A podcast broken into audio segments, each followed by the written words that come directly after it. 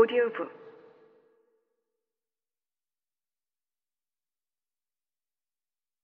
나는 집더미에 누웠지만 잠을 이룰 수가 없었다.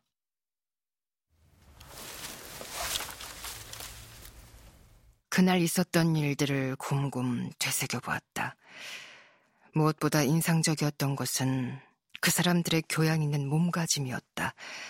나도 그들과 함께하고 싶었지만 차마 용기가 나지 않았다. 전날 밤 야만적인 마을 사람들한테서 받은 부대접을 너무나도 생생하게 기억하고 있었기에 앞으로 어떤 행동을 취해야 옳을지 알 수 없지만 어쨌든 지금은 조용히 이 축사에 머무르면서 관찰하고 그들의 행위에 영향을 미친 동기들을 알아내야겠다고 결심했다.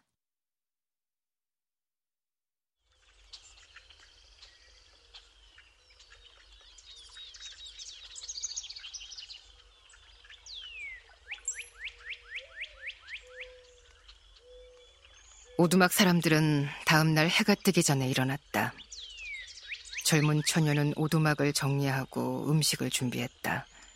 그리고 젊은이는 첫 식사를 하고 나서 집을 떠났다.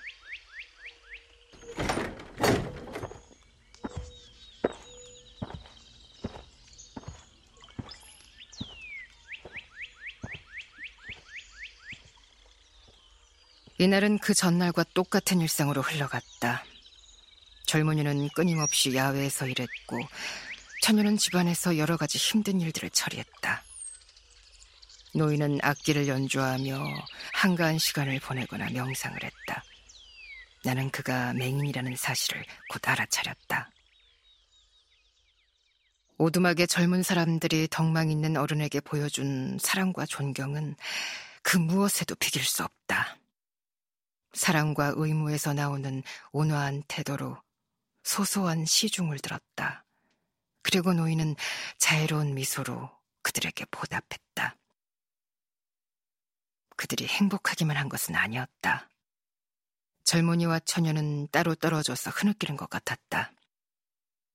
그들이 불행할 이유가 대체 무엇인지 나로서는 알 수가 없었지만, 그래도 마음이 심히 흔들렸다.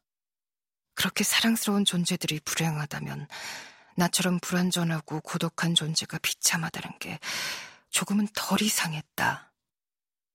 그러나 어째서 이 귀한 사람들이 불행한 걸까?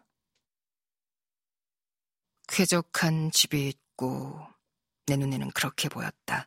온갖 호사를 다 누리고 있는데 싸늘할 때 몸을 따뜻하게 덮여줄 불도 있고 배가 고플 때 먹을 맛있는 음식도 있는데 훌륭한 옷을 입고 있고 서로 함께하고 이야기를 나누고 날마다 애정과 친절로 가득한 표정을 서로 나누지 않는가? 그들의 눈물은 무슨 뜻일까? 정말로 고통을 표현하는 걸까? 처음에 나는 이런 질문들에 답할 수가 없었다. 그러나 꾸준한 관심과 시간이 처음에 수수께끼처럼 보이던 모습들을 설명해 주었다. 상당한 시간이 흐른 뒤에야 나는 이 사랑스러운 가족이 편치 못한 한 가지 이유를 알아냈다. 가난이었다. 그들은 아주 참담한 가난을 겪고 있었다.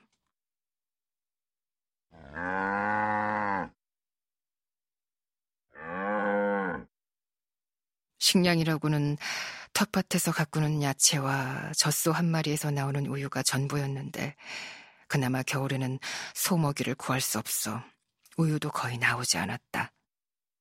그들은 기아로 쓰라린 아픔을 느끼는 게 하루 이틀이 아니었다. 특히 젊은 친구들이 더했을 것이다. 그네들이 노인 앞에만 음식을 놓고 자기들 몫은 전혀 남겨두지 않는 걸 몇 번이나 보았으니까. 이런 다정한 마음씨에 나는 큰 감동을 받았다. 나는 밤에 그들이 저장해둔 음식을 일부 훔쳐먹는 데 익숙해진 터였다. 하지만 내가 오두막집 식구들을 괴롭히고 있다는 사실을 알게 된 후부터는 되도록 삼가면서 근처 숲에서 구한 나무 딸기, 견과류, 뿌리 채소로 허기를 채웠다. 나는 또한 그네들의 힘겨운 일을 덜어줄 수 있는 방법을 찾아냈다. 젊은이가 하루 시간의 상당 부분을 가족의 땔감을 찾으러 다니는데 허비한다는 걸 깨닫고 밤마다 그의 연장을 들고 나가서 며칠 동안 쓰고도 남을 만큼의 땔감을 해오곤 했다. 연장 사용법은 금세 터득할 수 있었다.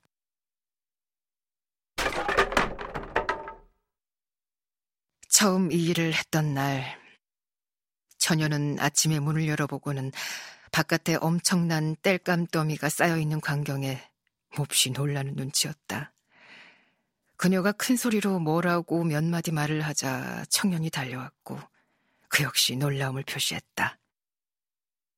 나는 그날 청년이 숲으로 가지 않고 오두막을 고치고 텃밭을 가꾸며 시간을 보내는 모습을 기쁜 마음으로 지켜보았다. 점차 나는 훨씬 더 의미심장한 발견을 하게 되었다. 이 사람들이 또박또박 끊어지는 소리를 사용해 서로의 경험과 감정을 소통한다는 사실을 알았다. 가끔 그들이 하는 말이 듣는 사람의 마음과 얼굴에 쾌감이나 고통, 미소나 슬픔을 떠오르게 할 때가 있다는 것도 파악했다. 이것은 진정 신과 같은 과학이었기에 나도 터득하고 싶다는 열망이 타올랐다. 그러나 시도를 할 때마다 숲으로 돌아가곤 했다. 사람들의 발음은 빨랐다. 그리고 그들이 내뱉는 말은 눈에 보이는 세계와 명백한 연관이 하나도 없었기에 그들이 지칭하는 대상의 미스터리를 풀어낼 단서를 도무지 찾을 수가 없었다. 그러나 엄청난 노력을 쏟으며 달이 몇번 공전할 때까지 축사에 머문 결과 나는 이야기에 가장 친숙하게 등장하는 물건들의 이름 몇 가지를 알게 되었다. 나는 불, 우유, 빵과 나무 같은 단어들을 배우고 또 사용하는 법을 익혔다. 그리고 또한 오두막집 가족들의 이름도 외웠다. 젊은이와 처녀는 서로 몇 가지 이름을 썼지만 노인의 이름은 단 하나, 아버지뿐이었다.